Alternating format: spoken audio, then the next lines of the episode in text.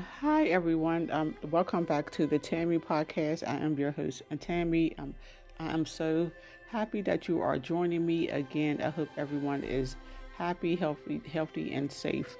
In this episode, I'm talking about a domestic violence victim, a young African American mother of three. She was 32 years old. She was a supervisor for a juvenile probation, probation program.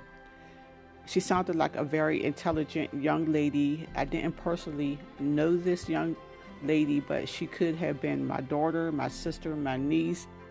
Her life was tragically cut short because of domestic violence, and this happened in Pittsburgh, Pennsylvania. She was shot five times in the head by her youngest son's father. Her child was present in another person when her life was so violently taken from her. She had a PFA, which is a protection from abuse paperwork that says abuser must stay away, but it's just a paper. Now, if someone's intent on hurting you, they don't care about a piece of paper. If they're crazy, that paper's not going to stop them from hurting you, but it's still a good idea to go get the PFA because there might be some guys that be like, whoa, she got a PFA. I'm not going to risk my freedom, you know, going near her. So if they have sense. So some of these men, they just don't care about spending the rest of their natural life in jail because they're they're so ignorant. Maybe they wasn't raised correctly, but we I don't want to post all the blame on their mother because their mother, you know, she probably did everything in her power to control her son and try to put him on the right right path but some of some people when they get out in this world and they get influenced by the wrong people. So just like like I was saying, some of these men are just so ignorant. They act like you're you're the last woman they can date on earth. If they really love the woman, then they will show that through their actions, correct their wrongs, change for the better, so their woman will, will want to, you know, stay and not leave. Why is it easier to murder a human being, go to prison, be told what to do, might end up someone's boyfriend, than to love a woman correctly? If she means so much to you, show her, tell her, don't hurt her, give her space, set her free. And if it's meant to be, she'll, you know, y'all find your way back to each other. And this the killer of this young lady, which happened in Pittsburgh, I don't think he still has been caught. I was driving down the highway and I saw a billboard with his picture on it, and they're offering a reward for his capture.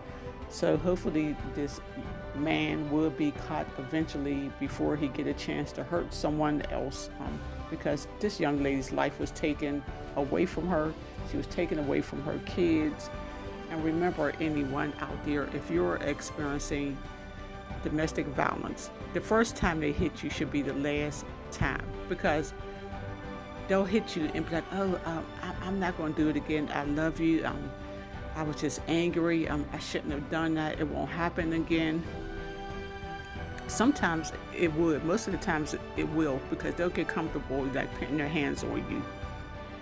And if they're stalking you, try to try not to go to someone's house that they're familiar with. Like if you can leave town. I know it's an inconvenience if you have to leave town change your job leave your family behind but it's, it's better than being murdered and not you know living no more because a simple man you know ended your life. And I, I had spoke about this previously on a different podcast about how they could put a tracker on your car. Now, someone could easily put a tracker on your vehicle and track your location. So, always get your vehicle checked if you're in a domestic violence situation. Remember just just to take steps to protect yourself so you won't be you know, harmed or end up dead.